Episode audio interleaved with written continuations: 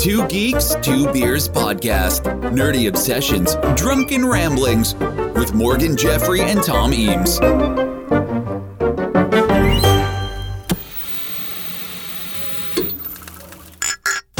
everyone is meant to make a difference, but for me, the choice to live an ordinary life is no longer an option. In Three days. Hang on for the ultimate spin. Rated PG 13. Opens Friday.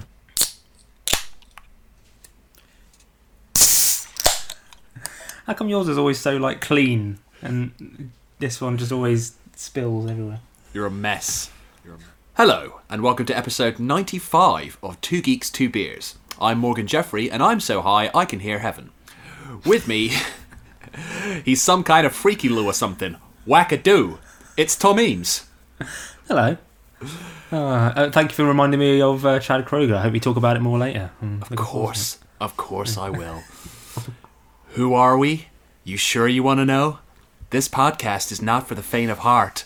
Yes, still on a comic book theme after last episode's Drunk History of Heroes, we're web slinging back to the early 2000s to revisit Sam Raimi's Spider Man, the release of which marked a huge moment in pop culture and continues to shape cinema almost two decades later. So, coming up. Sorry, my mouth just filled with saliva then. I don't know what happened. I was like, oh. Well, that's apt because uh, Josey Scott was the uh, lead singer for Saliva, wasn't he? So there go. he, he was. That wasn't even. Yeah. Didn't even plan that. Seamless. so coming up, how Spider-Man almost sunk Titanic, uh, how it almost launched an MCU of its own, and the alternative sequel you might not be aware of. So, Tom, what are your memories of 2002's Spider-Man? Well, listeners, you'll be amazed to know that I have seen it. It's a good start. That's Always a good start, start. isn't it? Yeah. No, I um, I yeah, I loved it when it came out, the the first one. Um, it's weird, isn't it? Because uh, before Spider Man, the film, you had X Men. That was kind of the only two. Like obviously X two, I think came out before Spider Man. I, I might be wrong. Might be um, around that sort of time. I think I think Uh, around around about the same time. Yeah, so obviously, obviously you had like Batman and Superman films from before that, but in terms of like early noughties, this was these were the the big ones that's happening at the time, and it was a while before MCU started, so superheroes weren't they still weren't like cool, even though X Men was great, they still weren't like considered cool at the time. Not They were still a bit nerdy. Yeah, they're not mainstream yet, and um, but this was it was exciting because I feel like um, I didn't really know much. I didn't read Spider-Man comics at the time. I didn't know much about the character. Um, but as I'm sure you can guess, I'm sure you did as well. Um, related to him a little bit. Um, Tobey Maguire's performance. He wasn't like your typical like heartthrob actor. You know, not not an unattractive man, but he was just he's just you know a, a regular dude. It seemed. Um, it wasn't it wasn't all about being ripped or anything like that. He was just you know a high school kid, and um, yeah, it was great. Uh, really enjoyed it. Um, and then it obviously kick-started the next few years of the super, sort of superhero films that didn't quite cut the mustard before MCU did it properly. You know, like it inspired things like Daredevil and um, and all those sort of films. But uh, Fantastic Four and all that. But no, I really really enjoyed it. Um, I've seen the second one, haven't seen the third one, probably for obvious reasons. yeah, I, I, I I wouldn't bother.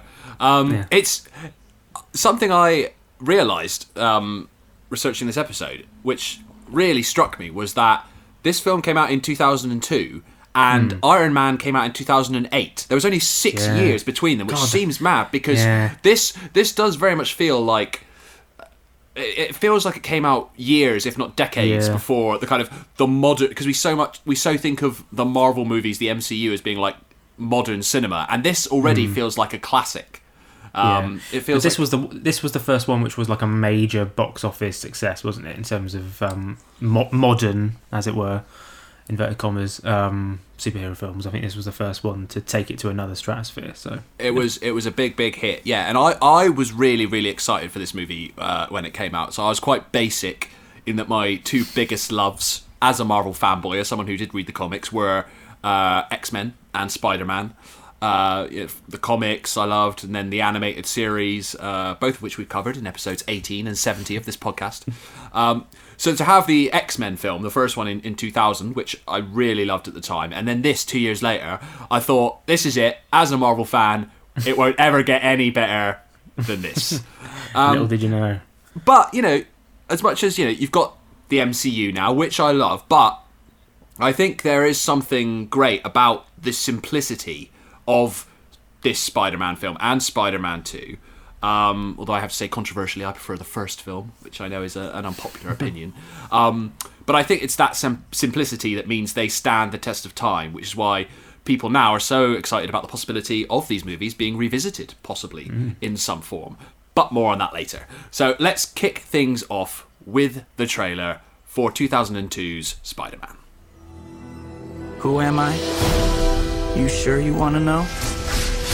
If somebody told you I was just your average, ordinary guy, not a care in the world, somebody lied.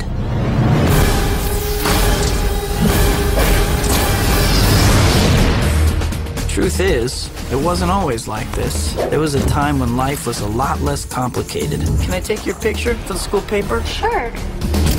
In this lab, we have 15 genetically enhanced super spiders. There's 14. One's missing. Peter, are you alright? I'm fine. Pete, look, you're changing. I know I went through exactly the same thing at your age. No, not exactly.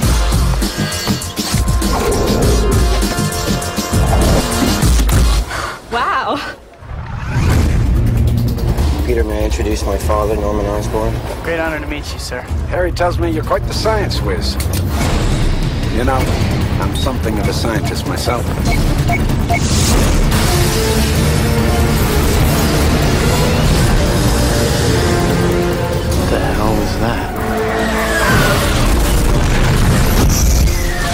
Whatever it is, somebody has to stop it. With great power comes great responsibility. This is my gift. Wow. It is my curse. Who are you? Who am I? I'm Spider Man.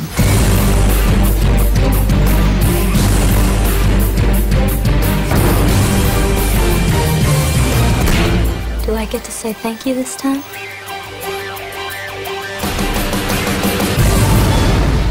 Do too much. You're not Superman, you know.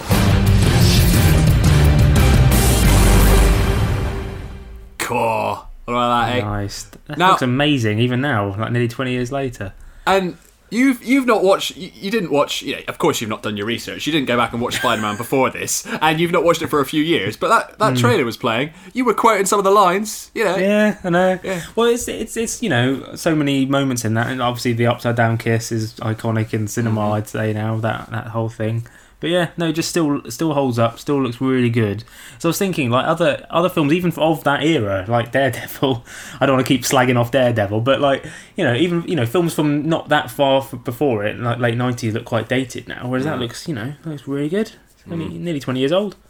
You uh, th- th- there's a moment in that trailer where uh, uh, Tobey Maguire is shirtless, and you rolled back your earlier comment. You were like, actually, he is uh, he is quite ripped. But what I will say about Tobey Maguire's physique in Spider-Man, and I won't dwell on it. it's attainable. it's attainable. This is it. I won't dwell on it for long. But that looks. He looks like if if, and this is a big if. Me and you, you know.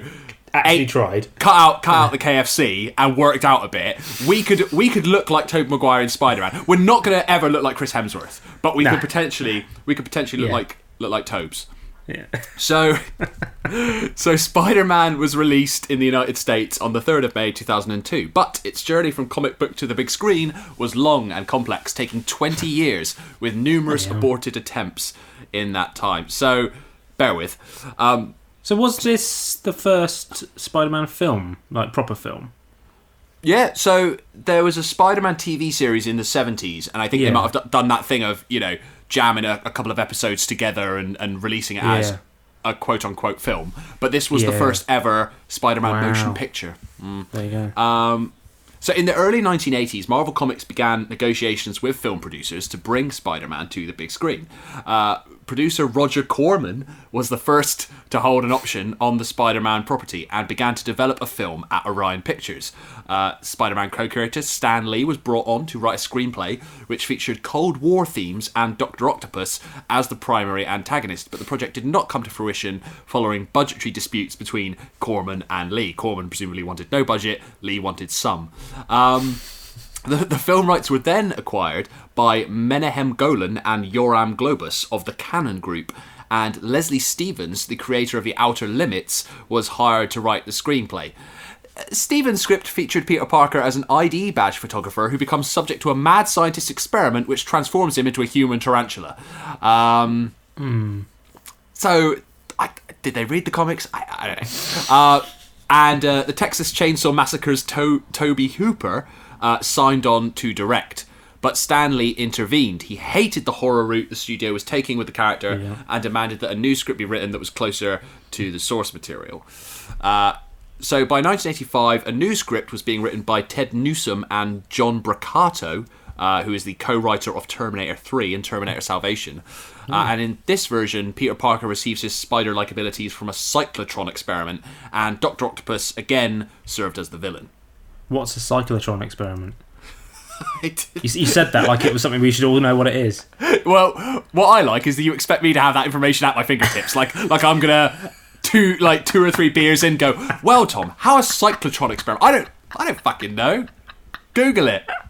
It's apparently a particle accelerator. A particle, Um, yeah, it's like a particle accelerator. It's like um, you know, like that, that thing they did, the big one. What was what what was it? What was the big the big one they did? What was the big one? called? What The? Hadron Collider. Hadron. Collider. So yeah, yeah. Peter Parker was in a in a large Hadron Collider Yeah. and and became Spider Man that way. It, I guess it's as credible as any other way. So yeah.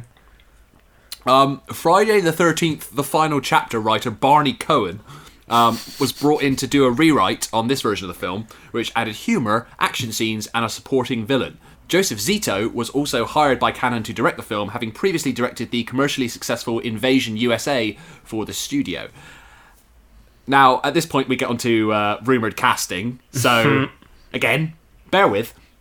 For the role of Peter Parker, Spider Man, So what? so what? What era are we talking here? So this is 80s. Mid 80s. Mid 80s. 80s. So Oh, for the well, Michael, Michael J. Fox, surely.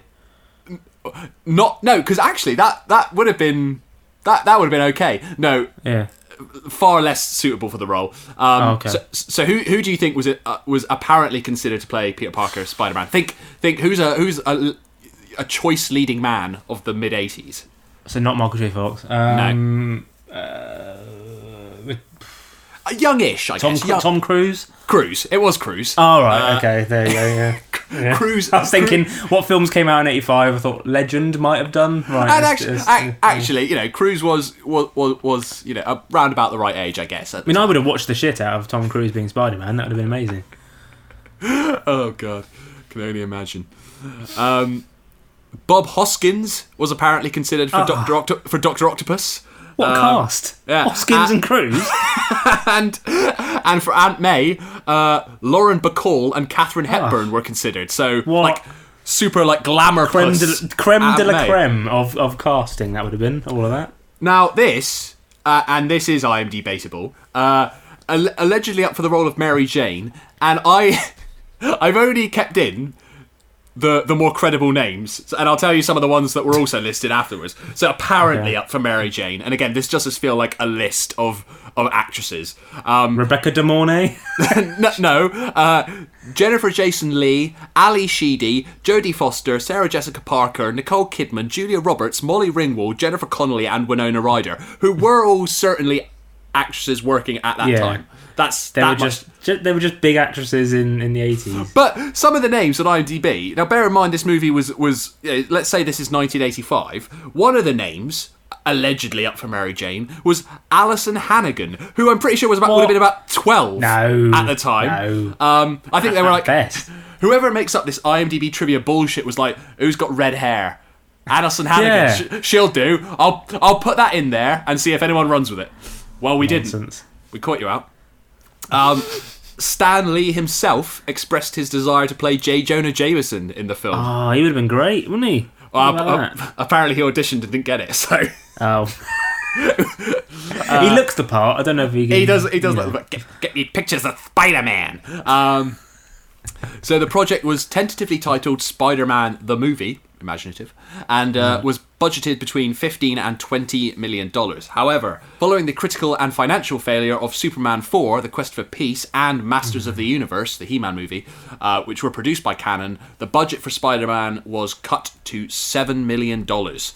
uh, which even at that time was not a lot of money. So Joseph Zito, the director who'd been hired, he was unwilling to compromise and stepped down as director, and he was replaced by B movie director Albert Pyun, um, who was willing to make the film at a lower budget. Apparently, most of the movie would have now uh, been set in the sewers of Brooklyn, so they were literally going to film in the sewers, uh, where Spider-Man would chase after and fight with the Lizard. Uh, Pyun had planned to film two weeks worth of scenes for Spider-Man. Uh, before nerdy Peter Parker is bitten by a radioactive spider, and then uh, Scott Leva, who was the actor and stuntman he had he had uh, planned to play the part, would undergo a supervised eight week workout regimen to build muscle mass. So he would have like bulked up in the interim. So it seemed like he suddenly got super buff uh, from the radioactive spider bite. Uh, but the project was cancelled following Cannon's acquisition by Pathé and Menahem Golan's departure from the studio. So by 1989, Golan attempted to revive the project uh, using the original script, budget, and storyboards that he had previously developed at Cannon. Uh, in order to receive production funds, he sold the television rights to Viacom, the home video rights to Columbia Pictures, and the theatrical rights to Carolco. Pictures, where James Cameron became attached to write and direct the film. Uh, so Cameron had previously met with Stan Lee to discuss a possible X-Men film, uh, until Lee apparently convinced Cameron that he would be a better choice to direct Spider-Man.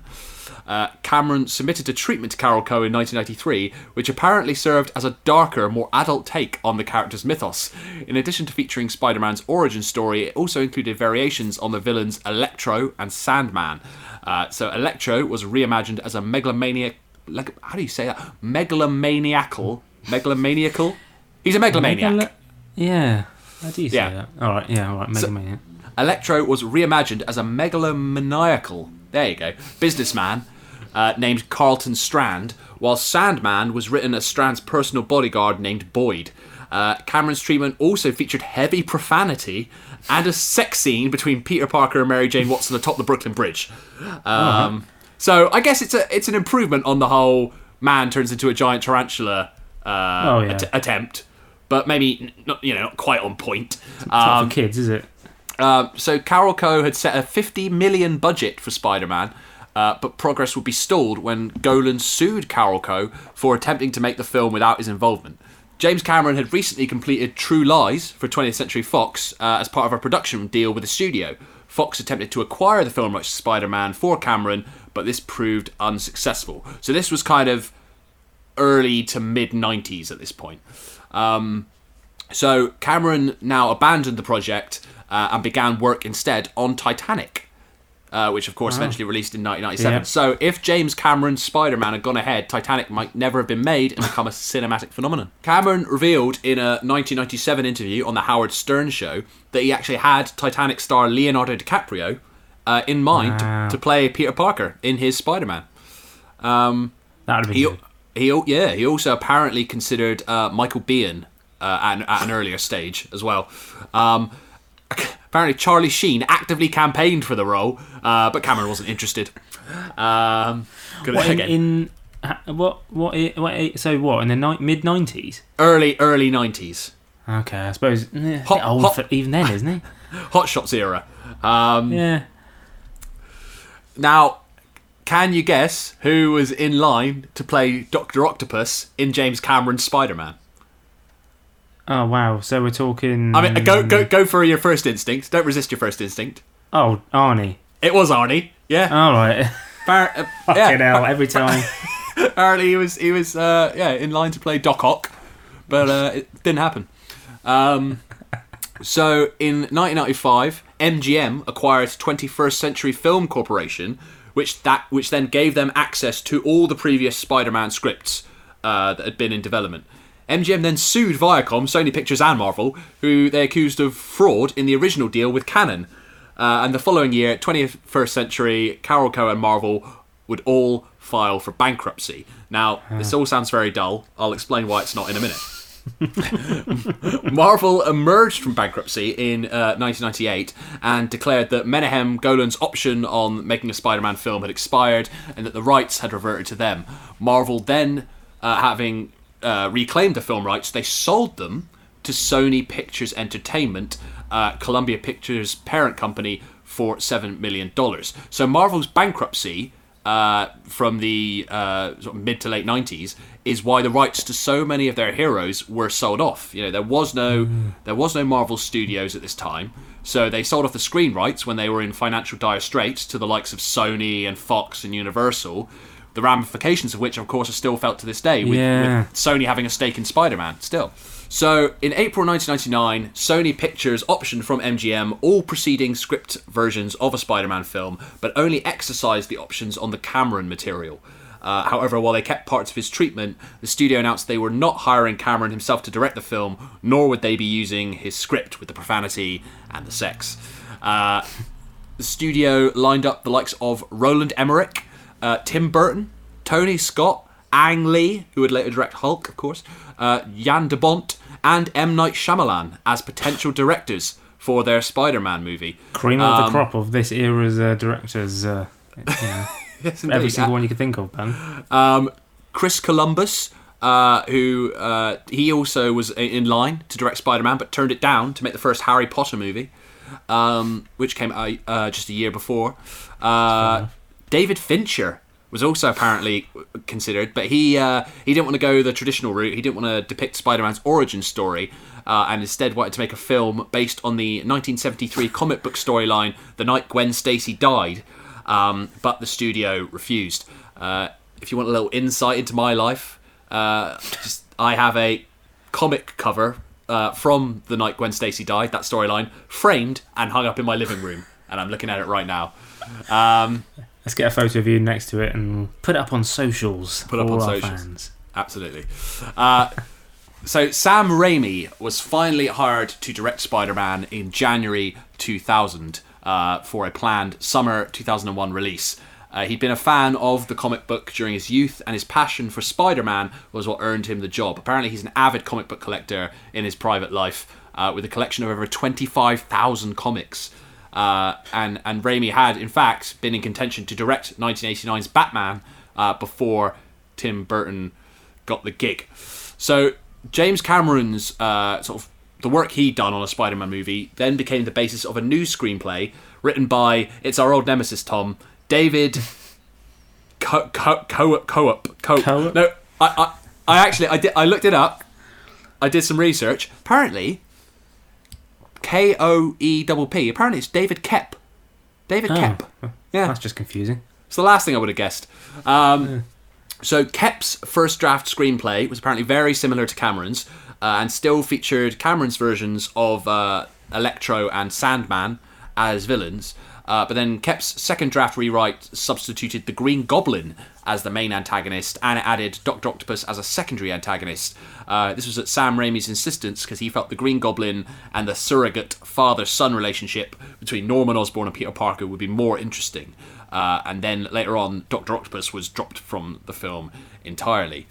Uh, in June, Columbia hired Con Air and Gone in 60 Seconds writer Scott Rosenberg to rewrite Koepp's material.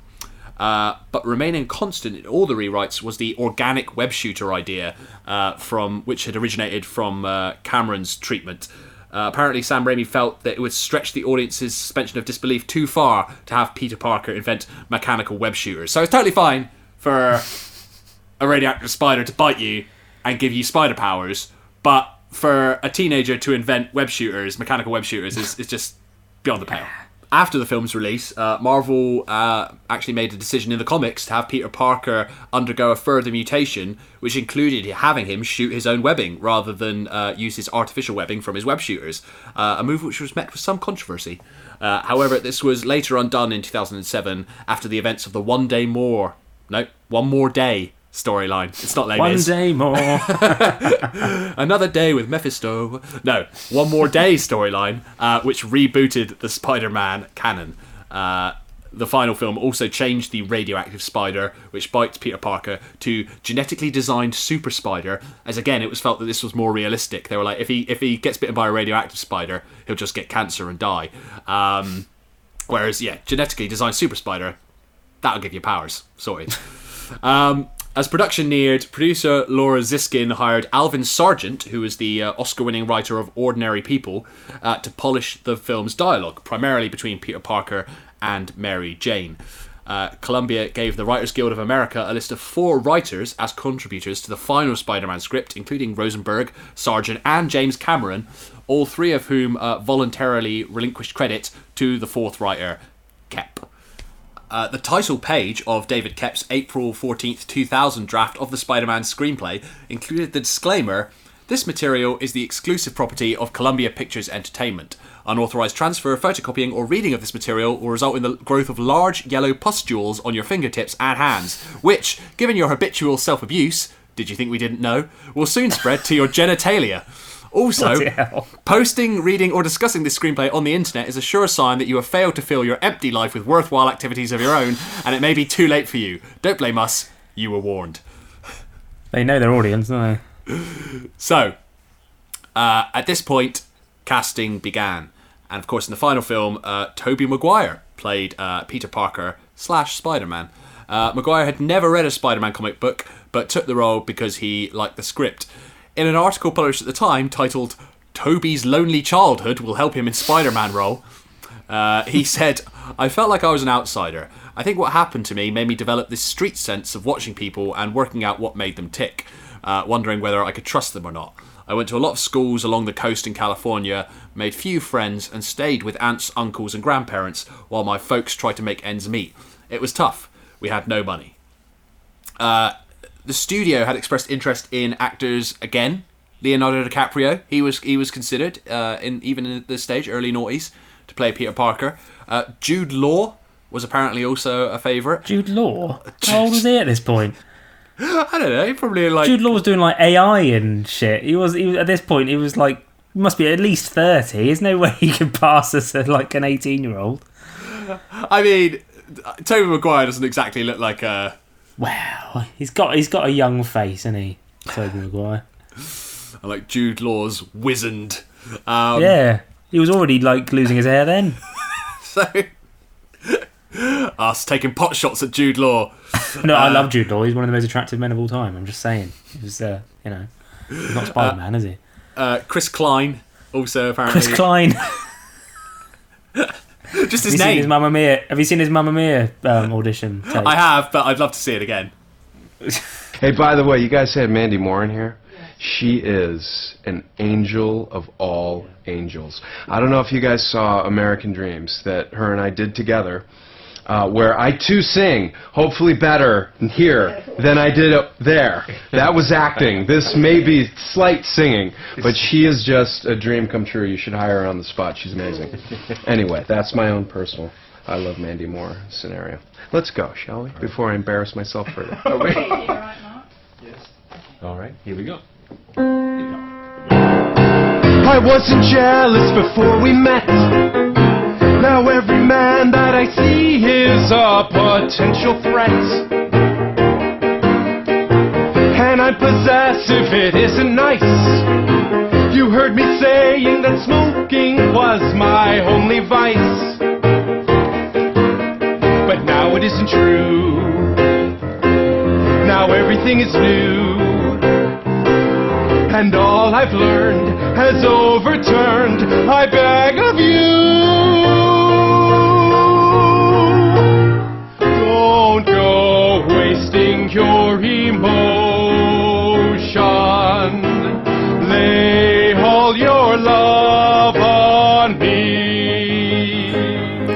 Favourite bit in that is where he knows he's hit a, a bum note, and he, and he quickly Yeah. he quickly adjusts. He's like, no, Yeah. drop drop an octave, Chris. Um, Wes Bentley, he was also apparently uh, in, Oh, in yeah. in line to play Peter Parker, um, and Heath Ledger, um, who, who would of Ah. course go on to, to play the Joker magnificently in uh, in the Dark Knight. Uh, also, apparently, after Peter Parker were uh, Topher Grace, who later played uh, Eddie Brock, Venom in Spider-Man Three. I always, I, Topher Grace. Is it a diss to say he's a poor man's Tobey Maguire? Because that's Well, yeah, but I always, I mean, I always, I always felt like he was hired. They like he. I, I don't think he was the right casting for Spider-Man Three, but I see what they were going for, where they were like, we he's the dark side of Peter Parker. We want to cast someone similar to Tobey oh, okay. Yeah, Yeah. Good, good idea. Yeah. Yeah. Right, was it a good idea? No, but you know. Um, Josh Hartnett, he was apparently up for it as well, and uh, and Freddie Prinze Jr. Um, They're all too good looking. They're all too good looking. I know. I know people could say that about Tom Holland now, but no, they're nah. nah you, you got to have a bit of. That's why I like Tobey Maguire. You got to have a bit of uh, realism about the fact that he's a, a down on his luck teenager. uh, Scott Speedman, uh, Jay Roden, who would later play Paolo Bardosa in Footballers' Wives. Um, they were they were also involved in screen tests for the lead role. IMDb also claims uh, that Frankie Muniz was up for the part. Now, again, I, I did some research. And uh, he, he would have been would have been 15 at the time, which I know Spider-Man is meant to be a teenager, but I I'm going to consider that stamp IMDb-bateable. I like. There's no way to, Frankie Muniz was up for Spider-Man. I don't believe it. Um, I can't believe Zach Braff wasn't up for it. He was he was hot, he was a hot property at the time in 2002. Um, so uh, and there's there's a voiceover in Spider-Man. He got that. Yeah. He got that down pat after Scrubs. Yeah. Would have been great. Yeah. You could have cast um, uh, John C. McGinley as Jonah Jameson. Just get the get the whole cast in. Oh, That would have been amazing. Sarah Yeah. Chalke as Mary Jane. Get, Yeah. them, get them all lined up. Um, so Tobey Maguire was cast as Peter Parker uh, in July 2000, having been Sam Raimi's primary choice for the role after he saw The Cider House Rules. Uh, Raimi felt that Maguire's performance in the film embodied much of the character and personality traits that he was looking for in Spider-Man. Uh, the studio was initially hesitant, uh, feeling Maguire didn't fit the sort of superhero mold. Uh, but as you said, that's sort of the point. Um, and he managed to impress studio executives with his audition. And he was then trained by a physical trainer, a yoga instructor, a martial arts expert, and a climbing expert, taking several months to improve his physique. Now, this is what I'm saying. If I had several months with a physical trainer, a yoga instructor, a martial arts expert, and a climbing expert, and if I cut out the KFC, I could look like Tobey Maguire in Spider Man. Not like Chris Hemsworth in Thor, but perhaps Tobey Maguire in Spider Man. Um, Chris Hemsworth in Thor in Endgame. Then maybe. That's But- yeah, that's that's that's how That's I look now. Yeah, Yeah. it's not even attainable. It's reached, my friend. Um, I'm there. I'm there. Um, uh, also cast in the film, of course, Willem Dafoe as Norman Osborn, the Green Goblin, in what I think is fair to say is one of the all-time great comic book movie performances. As of today, Oscorp Industries has surpassed Quest Aerospace as the principal supplier to the United States military. In short, ladies and gentlemen of the board, costs are down, revenues are up, and our stock has never been higher. Wonderful news, Norman. Wonderful. As a matter of fact, it's the reason we're selling the company. What? Yes, Quest Aerospace is recapitalizing in the wake of the bombing. Expanding. They made a tender offer we can't ignore. Why wasn't I told? The last thing they want is a power struggle with entrenched management. The deal is off if you come with it. The board expects your resignation in 30 days. But you can't do this to me. I started this company. You know how much I sacrificed? Oh, Max, please. Norman, the board is unanimous. We're announcing the sale after the World Unity Festival. I'm sorry. You're out, Norman.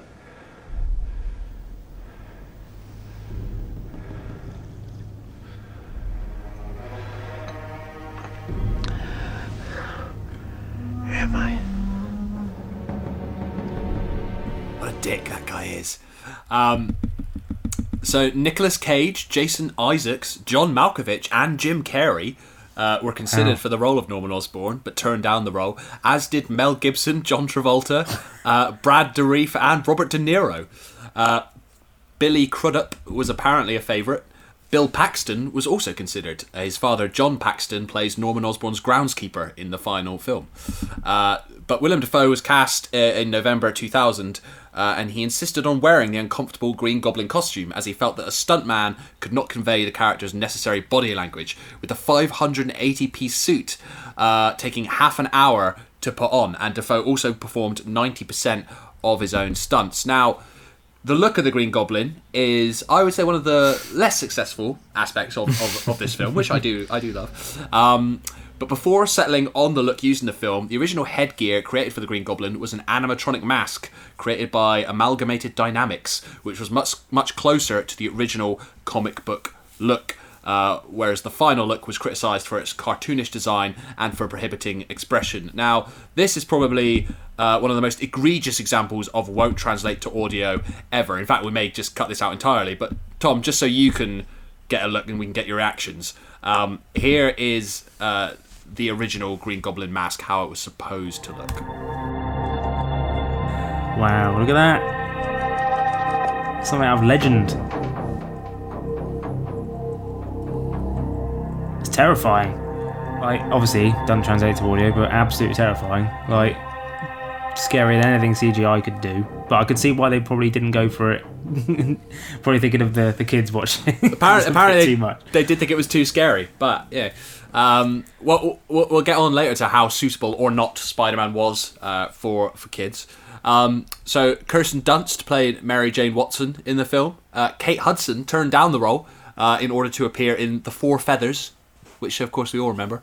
Um, uh, Tara Reid was apparently considered, so you could have had uh, Tara Reid and Chris Klein, American Pie reunion. Um, didn't happen. Uh, also auditioned apparently uh, Kate Bosworth, Eliza Dushku, uh, Mena Suvari, Jaime King, and Elisha Cuthbert. Uh, but Dunst ultimately won out. Uh, although before casting Dunst, uh, Sam Raimi had expressed interest in uh, Alicia Witt, uh, who had previously appeared in Dune and Twin Peaks. Uh, Dunst decided to audition after learning that Tobey Maguire had been cast, feeling that uh, his casting meant the film would have a more independent feel. Uh, one of the most famous scenes in which he appears, of course, is, as mentioned, the famous upside down kiss, which uh, looks very, very romantic on screen, but apparently was not all that enjoyable for Tobey Maguire, who was hung upside down for quite some time, uh, with water being like poured at great force, like down onto him, so his uh, his sinuses kept filling up with water while he was trying trying to kiss Dunst. It's a living, isn't it? It is a living. Uh, James Franco uh, played Harry Osborn, although uh, he had originally, again, screen tested to play Peter Parker. Uh, now, again, Too good looking. Too good looking. Too far good too. looking. I would argue too good looking to play Harry Osborn, who is meant to be sort of on a on a par with with Peter Parker. He's meant to be like ano- another kind of nerd.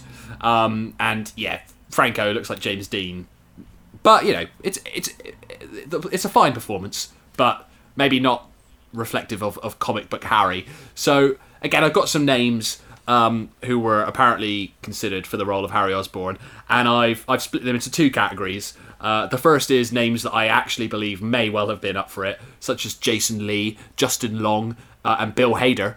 Um, and then there's some names that I'm going to call bullshit. Uh, Patton Oswalt and Jack Black, both both of whom were in their 30s at this point. And again, I know these are you know grown adults playing teenagers, but I don't think Jack Black at 31 could have passed for a, a, a high school student.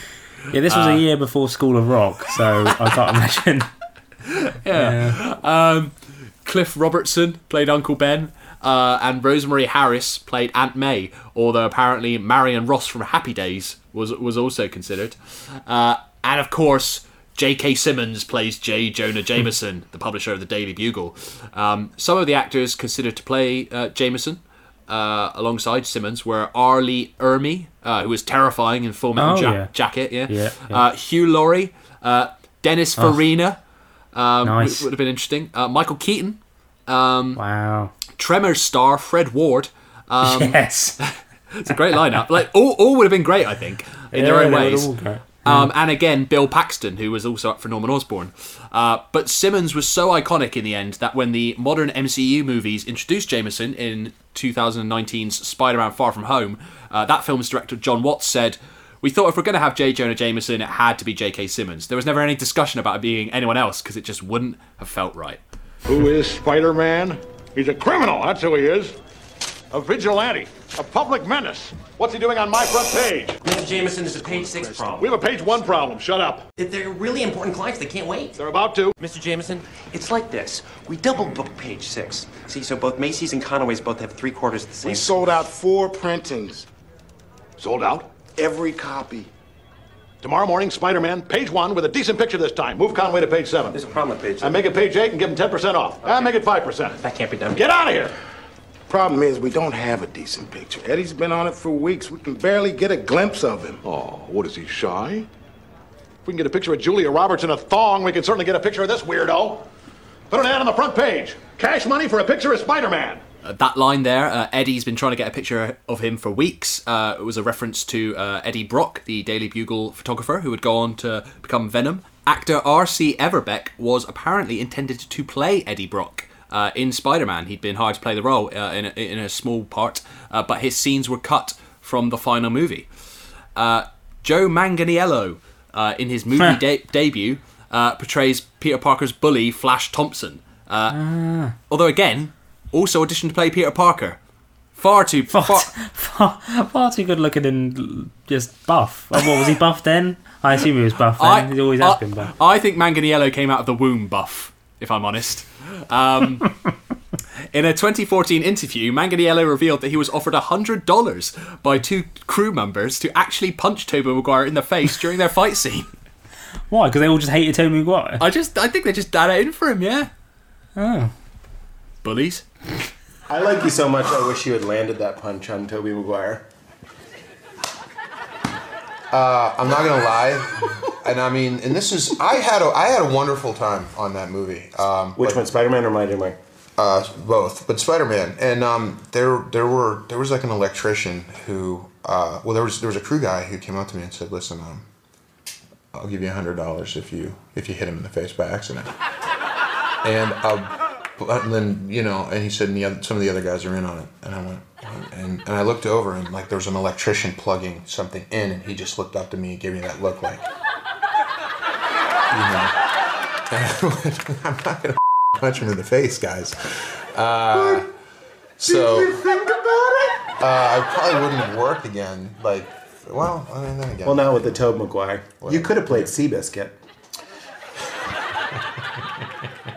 Now, I've never seen the Pete Holmes show, which that clip was taken from, but what I don't know what the canned laughter's about. But uh, anyway, en- enjoyable little story nonetheless from Joe. You know, Manganiello just seems like a great guy, and he will not punch you in the face for money. So, yeah. although he did do one of my most uh, miserable interviews of all time. Oh, really? oh, no. Yeah, it was. I know. why- I know why now. Because at the time, it was when um, True Blood, the final season, was coming out, but it was Mm. before it aired, and Mm. he, you know he was playing Alcide, and he was one of the best characters in it, and everyone, you know, I was uh, talking to him about it, and he was there. The whole, it was only a phone interview, but he was just there going. Uh, yeah, I mean, True Blood. Yeah, I mean, it's a thing, right? Yeah. And it's like, and I came off the phone going, fucking useless. That was boring. and then like, I watched the first episode of the new season. Alcide just gets killed off in really shit circumstances after all that. And I'm like, oh, that's why he didn't want to do the interview because he's not even in True Blood season seven. It's ridiculous. I bet he wanted to punch the producers of True Blood in, the, in the face. Wouldn't even have to pay him. Um, so, uh, Bill Nunn and Elizabeth Banks uh, played uh, Daily Bugle editor Robbie Robertson and Jameson's secretary Betty Brandt, uh, because it would be weird if it was the other way around. Um, Banks also auditioned to play Mary Jane, but was told that she was too old because of Hollywood's Oh. sexism. Um, Yeah. Ted Raimi, Sam's brother, uh, plays Daily Bugle employee Hoffman, uh, who is not a comic book character but was an original character invented for the movie. Um, and Michael Papajohn, which is a fun name to say, uh, he plays the carjacker, the criminal who allegedly murdered Ben Parker. Until Spider Man 3 reveals that it was in fact Flint Marko, the Sandman, who killed Uncle Ben, thus invalidating Oh. Spider Man's entire origin story, but don't worry about it. Um, Bruce Campbell, uh, a longtime colleague of director Sam Raimi, he cameoed as the announcer at the wrestling ring uh, that Peter Parker uh, fights in. Uh, and also has further cameos in the Spider-Man sequels. Uh, Raimi himself appeared off-screen, throwing popcorn at Parker as he enters the arena to wrestle Bonesaw McGraw, played by former professional wrestler Macho Man Randy Savage. What's your name, kid? The human spider. The human spider, that's it? That's the best you got? Yeah. Oh, that sucks.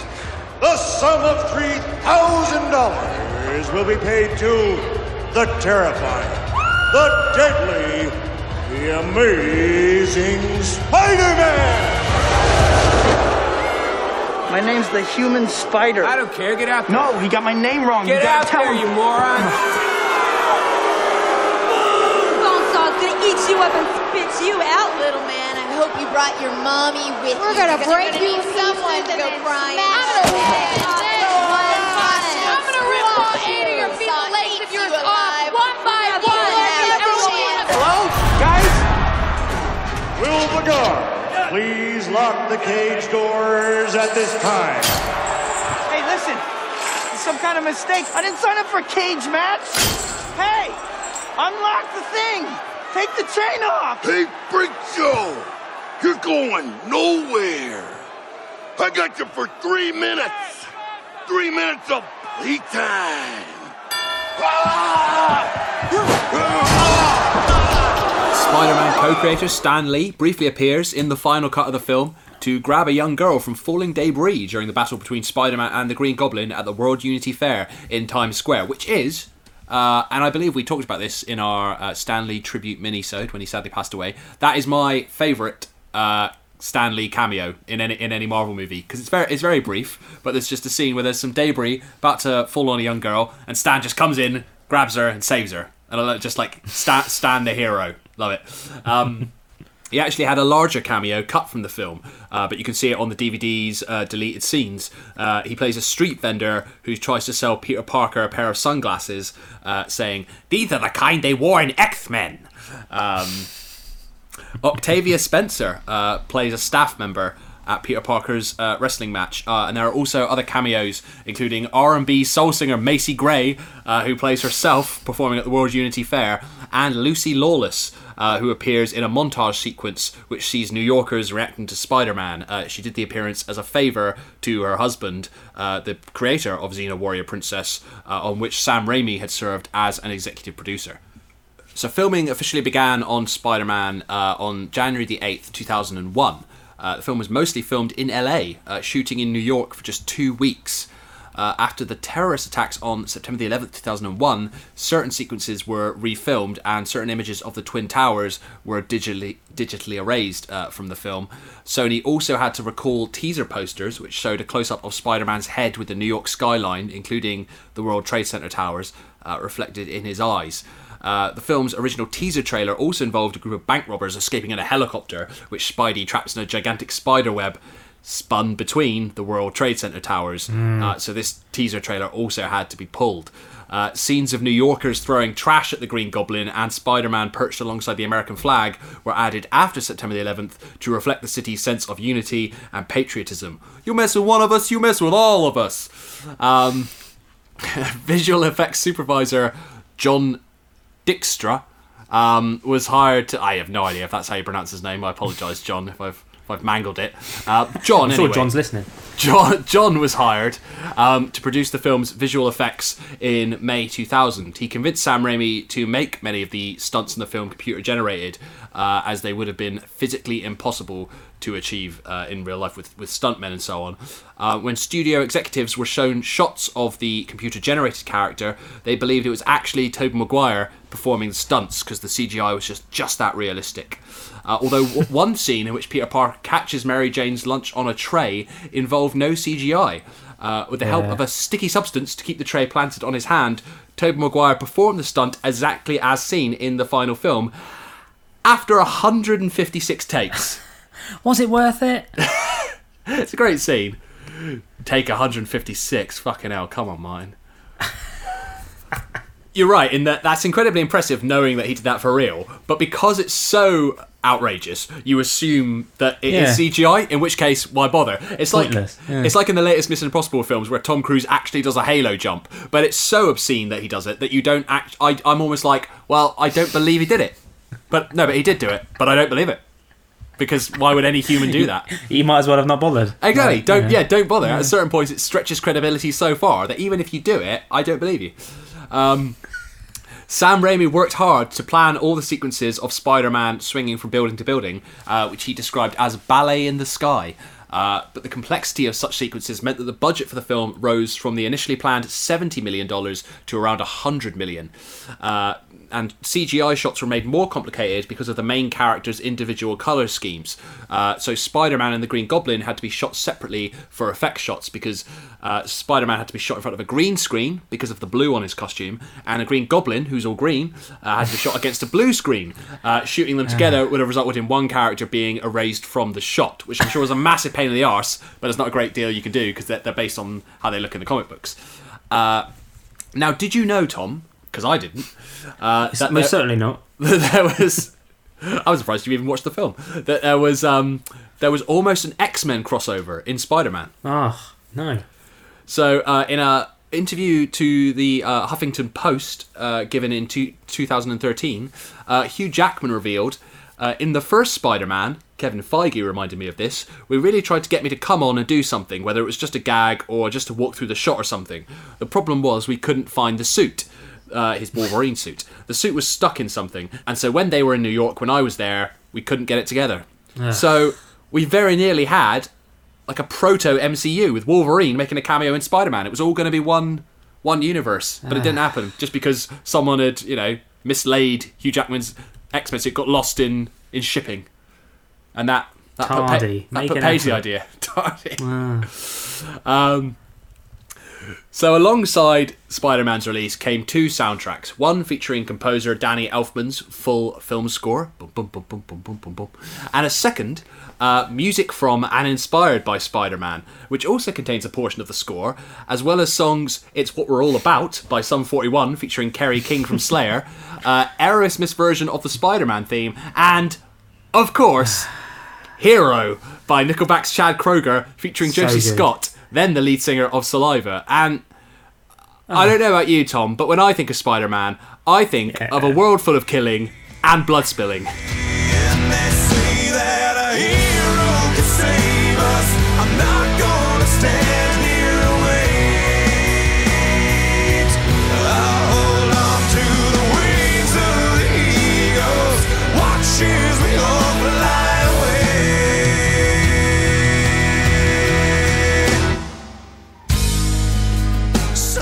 Josey Scott looks like a character played by Jack Black, doesn't he? Like, he doesn't look real. Yeah. Ah, so good, so good. Now, we we've done karaoke a few times. We've, we, you know, and that's always on the list, isn't it? We always do a bit of hero and do the harmonies as well. We always pick who's Chad, who's Josey. But I used to, it always made me laugh because it was always like Chad Kroeger, who. Nick, bear in mind, Nickelback only became like a worldwide thing like maybe the year before, so he's only just become like famous. But Josey Scott, no one knew who Josey Scott was unless you were a massive Saliva fan. No one knew who, but he got a name check like he, but he knew he wasn't as big as Chad, so it was Chad Kroeger feat Josey Scott. Um, but yeah, back back then. Oh, that for me, Hero, but Chad, those two, those two great This guys. is sorry. I- this is the most animated you've been throughout the whole episode. I knew this would happen as soon as we got onto Hero. No, I'm just I just feel like this this song is like uh, you know when we talk about Limp Bizkit in um, Mission Impossible, I feel like Yeah. this song is really encapsulates Yeah. my my youth and Yeah. really like you know and. This, this is still in the era where they where film studios made an effort with a theme tune. They, Mm. they did that back then. They, they most big films will go well. We need a we need a big song to go with it, and and you know, fo- you know from way back to like Bryan Adams. You know, they would always do that kind of thing. Yeah. Um, whereas it just doesn't happen anymore. Sadly, none of the Marvel films bothered. What was- I'd love it. I'd love it if they had like a like a ballad. Yeah, every single film. Every About- single film had its own. Yeah. Yeah, no, I, I, it- does feel like it was something that um, kicked off as a result of Robin Hood, Prince of Thieves, and everything I do. I do it for you with Bryan Adams and The uh, Bodyguard, and you know, you know, you know, all those of, films. Of course, but what, what I uh, what I liked in particular was when they made the spiritual sequel to uh, Oh, yeah. to, Ro- to Robin Hood, Prince of Thieves, which was of course uh, the Three Musketeers, and they were Yeah, like, yeah. right, okay, we, this Well, is Bri- Brian's back. That's a given. We- Brian, we- Brian's Brian, back, but like I feel like we need to up the ante somewhat. Uh, we, we, can't just bring back Brian, even though this are you thinking? Who, who Wow. you thinking? Uh, well, I feel like you know if you if you're going to have someone join Brian, got to be able to compete in the gravel stakes. And also, it's the Musketeers. Maybe we should have like three of them. Three of them. So okay, Yeah. so well, so so who else has got gravity vocals? Rod Stewart. Get Rod, Rod in. Stewart, yeah. Get get Rod Perfect, in. yeah, and then we need yeah. we need a third one. So Sting, I guess. And they're like, well, I'm not sure there's enough for like three guys to, to do on this song. So we'll go, okay, we'll have Brian sing some some some of the Yeah. lines, yeah. Then we'll have Rod sing some of the lines. What's Sting doing? Sting's just sort of going, sort of copies the lines. Sting Sting just sort of goes. Oh, for one, and that's it. He just has like this one bit, this one bit of the song, but it wouldn't work without all three of them. No, you need to sing as well. You need to sing. All for one, all, all for for love. The, the best, the best bit about. We should do three mus- musketeers, really, shouldn't we? That's that's, that's crying out to be done. For, for, for more of that sort of uh, great banter, wait wait until we do our Three Musketeers episode. I might do that next actually. All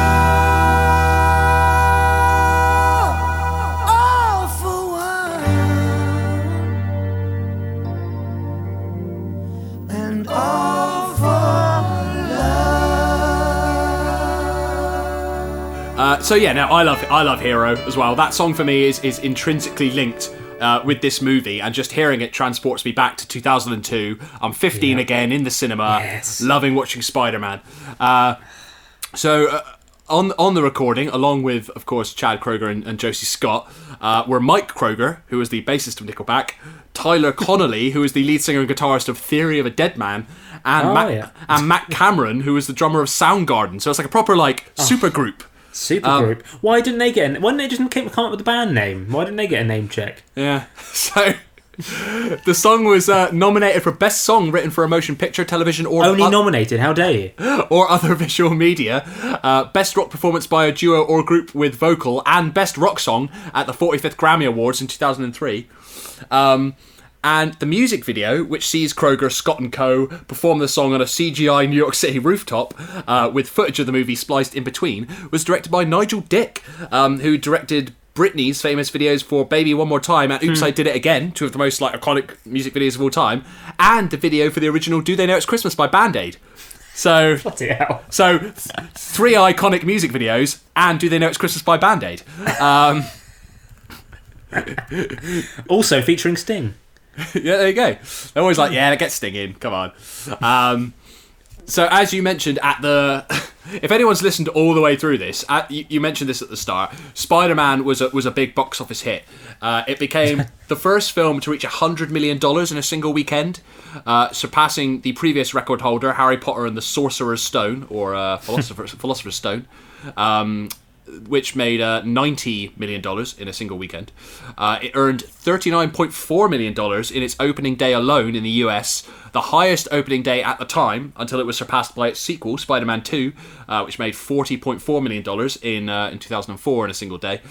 Uh, it had a total box office gross of over $821.7 million worldwide. Back then as well. That's, Back then. That's, yeah. 20 years yeah. ago uh, on a budget of 139 million it was the third highest grossing film of 2002 uh, the highest grossing superhero film at the time and the sixth highest grossing film overall at the time of its release Well, you know, like they keep releasing, like when we on our, on our Patreon, we, we, we moaned about Avatar reclaiming the most highest grossing film ever because I, they do re-released do you it know, recently. I'd forgotten that happened and I'm annoyed again. Yeah, yeah yeah, So they re-released it, and now it's the highest grossing film. It's overtaken Endgame again. Yeah. Why don't they re-release Spider-Man again? Um, because it would easily make two hundred grand at the cinema worldwide. You get over a billion at least. Might as well for a laugh. I'd go and Re-release it again. Re-release all of the films in the top ten, so that they Yeah. keep like each one, each one, one after the other, knocks Avatar off the top spot. Yeah. That'd be that'd be fun. That'd be satisfying. Um, so as of uh, last year, Spider-Man ranks as the 36th highest grossing film of all time in the US and Canada, not adjusted for inflation. Um, and it is also currently the 58th highest grossing film of all time. Now, I know it was 20 years ago, but it was the sixth highest grossing film of all time in 2002. But now it's the 58th highest grossing film. So 50, 52 films have But overtaken yeah, it since. but like now, now like even Minions Seven will get a billion. Do you know what I mean? It, it, Yeah. it doesn't really mean much anymore because it's all, I- as we've said before, highest grossing just means the ticket prices now. Yeah. It's, it's not it's not footfall, is it? So it doesn't actually mean anything. I, I shit a, a million now at the bo- a billion right even at the box office. um, uh, as of 2020, it is still the sixth highest grossing comic book movie of all time, adjusted for inflation.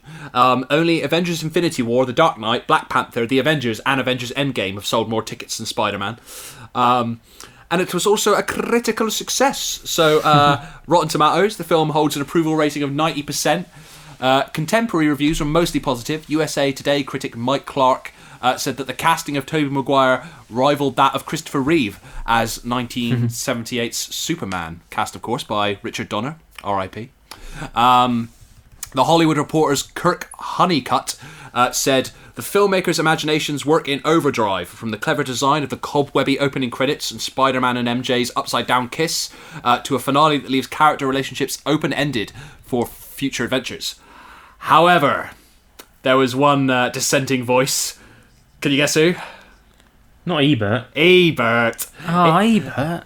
Ebert didn't like Oh, it. He's so he's so like all over the place, isn't he? But Fickle. Sometimes he Fickle Yeah. is Rog. I think it all depended. I mean, the same with any critic, but I feel like it's just the mood he was in on the day. He didn't he didn't get it. Not for Ebert that day. So, so, so Ebert gave Spider-Man two and a half stars out of four. Um, he he said that the film lacked a decent action element.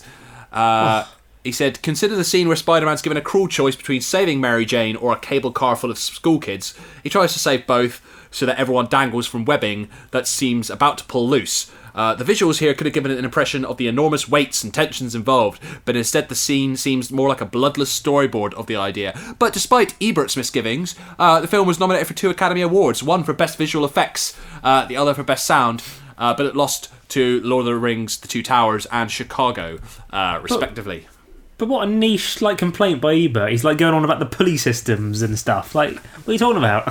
why are you getting? Why are you so obsessed with that? Uh, the pu- the pulley systems. Bloody hell, Ebert. Oh. so, uh, something I wanted to address before we before we wrap up this episode is the 12A debacle about Spider-Man. You know, do you know there's there's things that in, that in no way really affect you in your sort of day to day life, but it will just pop it will just pop into your head, like like Avatar reclaiming its spot at the top of the uh, uh, you know the all time box office, Yeah. and and it would just it would just niggle at you, and I'll just go, oh, that's annoying. Still annoys me now, and and this is one of those. So Spider Man caused some controversy in England uh, when the BBFC rated it uh, 12. Uh, they went on record to say that it was the most violent movie they had seen that was uh, allegedly aimed at younger viewers. Many parents then complained about the decision, saying they were disappointed their children could not legally see the film. So, a new 12A rating was introduced. This was the inception of the 12A. That was introduced in August 2002, and Spider-Man Spider-Man was re-released with this new rating, uh, along with a new marketing campaign stressing that children could now go and see the film. Parents then complained that the film was too violent for their children. Yes, of course it Too was. violent? Yeah, but, yeah, but that's, that's why it was rated 12 in the first place. And then, you Yeah. com- and then you complained, you got your way, and you still weren't happy.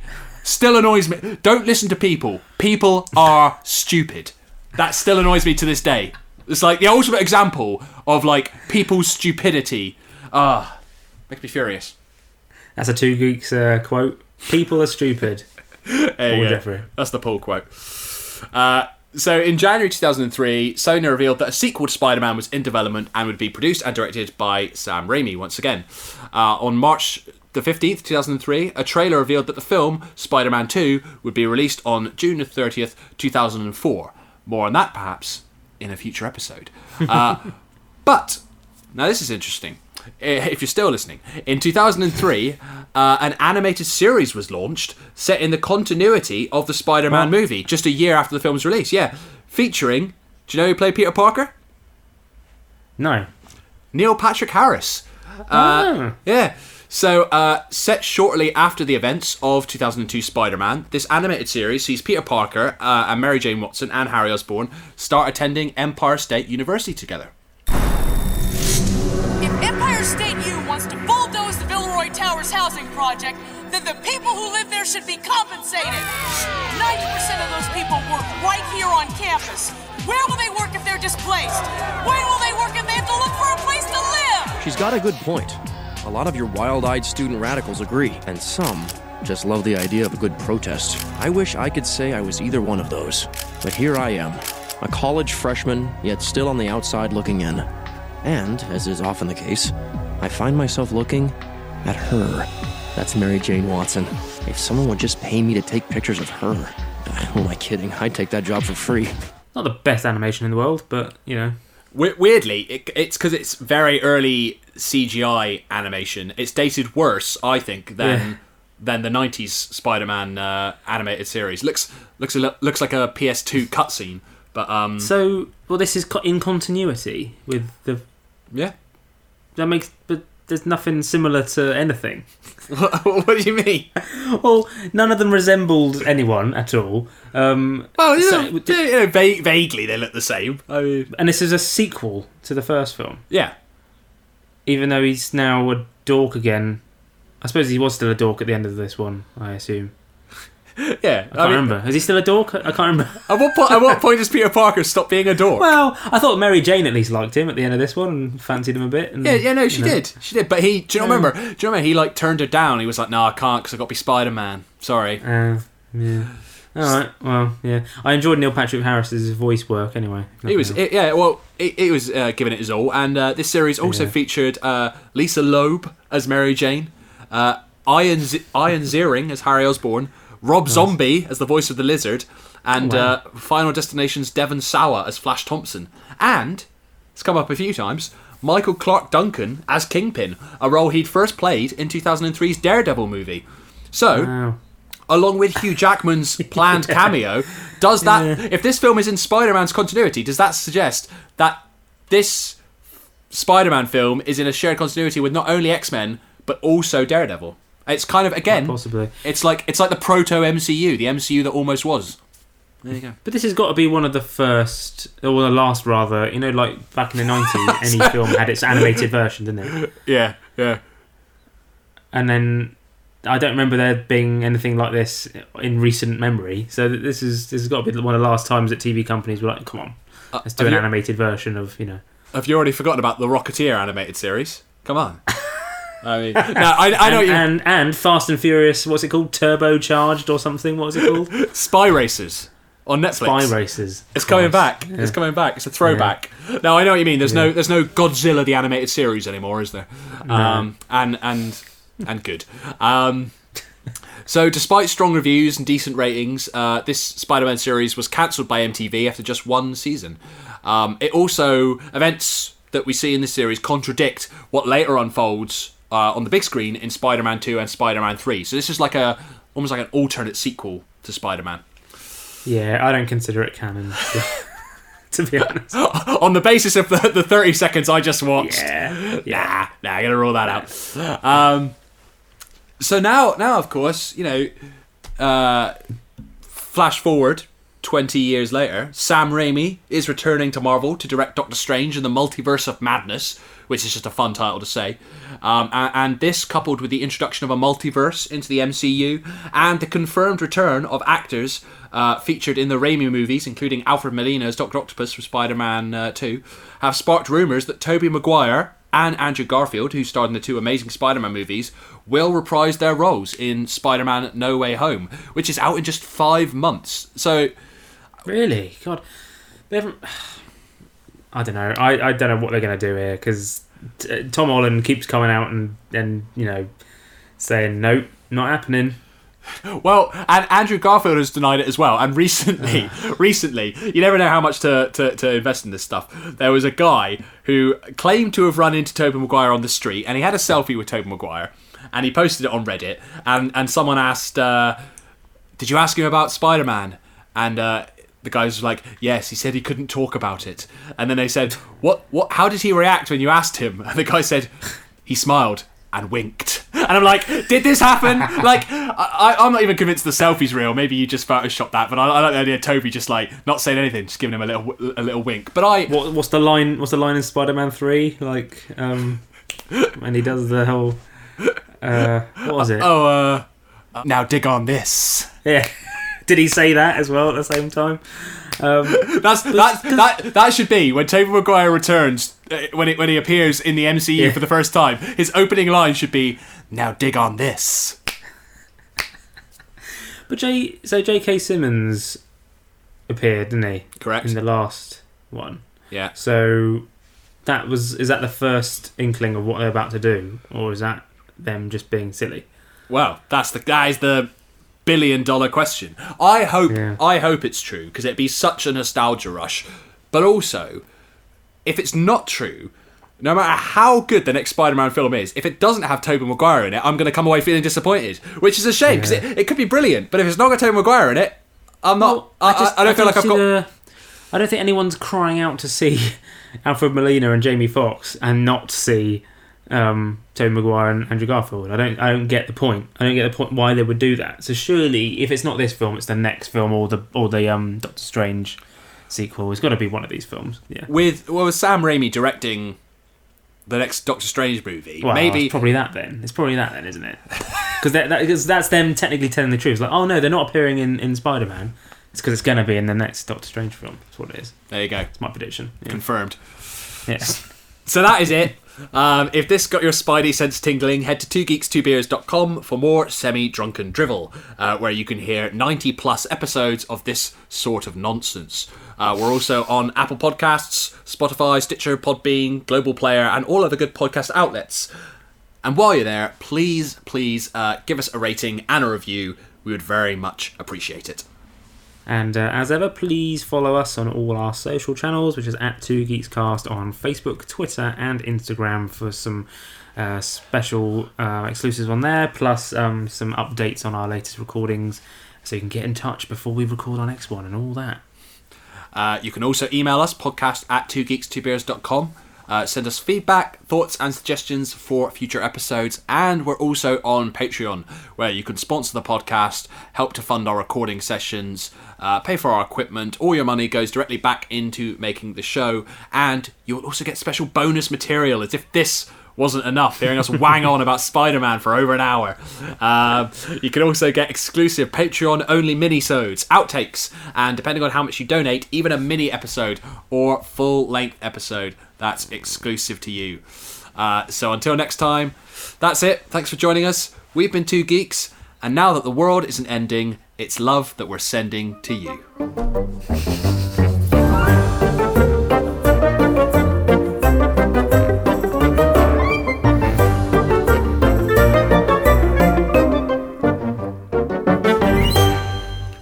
So high. I can hear heaven. I loved, I loved those, uh, yeah, those movie tie-in songs. A lot of, lot of great ones uh, linked to comic book movies. Yeah, Mm. uh, "Kiss from a Rose" by Seal, Oh, yeah. Batman Forever. one of my favourites. Yeah, Yeah. yeah. "Hold Me, Thrill Me, Kiss Me, Kill Me," probably the, by U2. Probably the best thing about Batman and Robin. Yeah. Uh, no, it's now it's Batman Forever as well. Same film. no, Batman and Robin, mate. Batman and Robin. No, no, no, no, no. I'm not having that. That's Batman and Batman Forever as well. Trust Goog- me. Google it. Google it. I'll do it now. I'll do it now. You're making a fool out of yourself because you're, you're, you're, you know, hold thrill me, kiss me, kill me, by U2, uh, from 1995, from Batman Forever, mate. Yeah. Do you know what?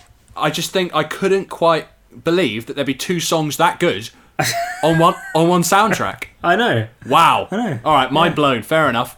Um, also, you know, re- more recent examples. There have been a few examples. You had um, "Sunflower" by Post Malone and Swae Lee on the uh, Spider-Man Into the Spider-Verse soundtrack. It's a great song. You also had, of course, the entirety of Prince's uh, Batman soundtrack from from Yeah. 1989. But there, there have been a few like lesser examples of the genre.